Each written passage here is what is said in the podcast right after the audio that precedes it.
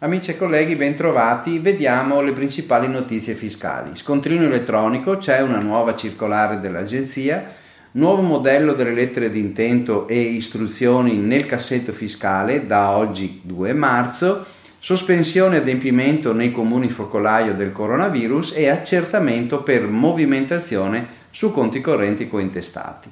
Scontrino elettronico. C'è una nuova circolare pubblicata il 22 febbraio, la numero 3E, che chiarisce alcune questioni in merito alla memorizzazione elettronica e della trasmissione telematica dei dati relativi ai corrispettivi giornalieri.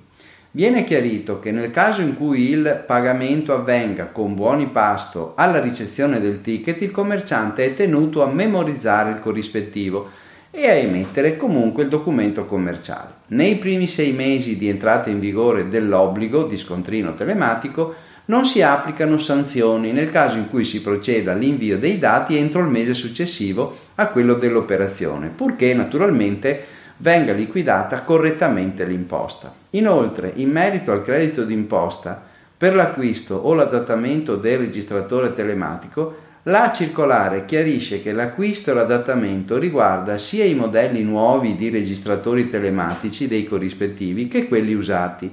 Possono fruire delle agevolazioni anche coloro che utilizzano il registratore telematico, sostengono la spesa per l'acquisto o l'adeguamento dello strumento elettronico nel 2019 e nel 2020 e ne divengano eventualmente proprietari in un secondo momento, per esempio nel caso del leasing il nuovo modello lettere d'intento e informazioni nel cassetto fiscale. C'è un provvedimento del 27 febbraio dove l'Agenzia ha definito le modalità operative per attuare le nuove disposizioni del decreto legge 34-2019 relativamente alle dichiarazioni di intento trasmesse dagli esportatori abituali per via telematica all'Agenzia. Inoltre ha approvato un modello, istruzioni e specifiche tecniche che sostituiscono il precedente modello del 2 dicembre 2016. L'utilizzo di quest'ultimo sarà possibile ancora fino al 27 aprile del 2020. Sospensione di adempimenti fiscali nei comuni focolaio di coronavirus.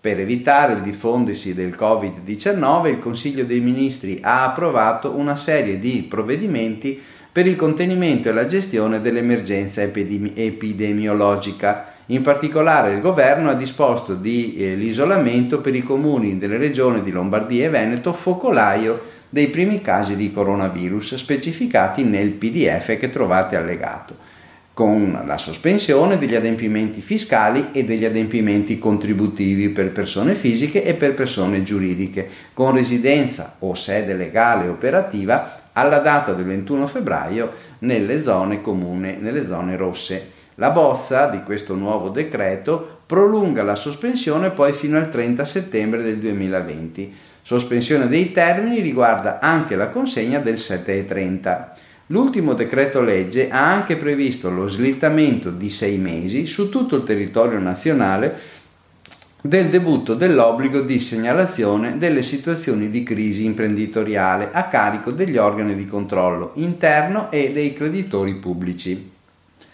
Accertamento per movimentazione conti cointestati. L'attività di accertamento bancario fondato sulle movimentazioni dei conti correnti cointestati è pienamente legittima. Questo è quanto affermato dalla Corte di Cassazione nella recente pronuncia la 1298 eh, del 22 gennaio.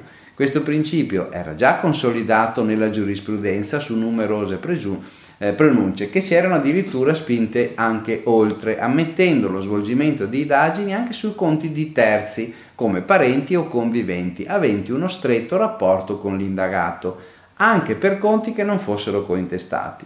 Nel caso all'attenzione della Corte, un architetto subiva degli accertamenti sui conti cointestati con la moglie, vedendosi rideterminare il proprio reddito. La decisione dei giudici di merito favorevoli al contribuente sono state riviste dal giudice di legittimità che ha accolto il ricorso dell'Agenzia delle Entrate e ha stabilito che sono legittime le indagini finanziarie sul conto corrente cointestato con un soggetto anche terzo, posto che il rapporto di cointestazione denota una connessione stretta tra contribuente accertato e contitolare del conto. Questo si applica sia ai percettori di reddito d'impresa che ai liberi professionisti. È a carico del contribuente l'onere, come sempre, di fornire prova contraria rispetto all'accertamento individuato e emesso. Bene, vi auguro buon lavoro e buona settimana.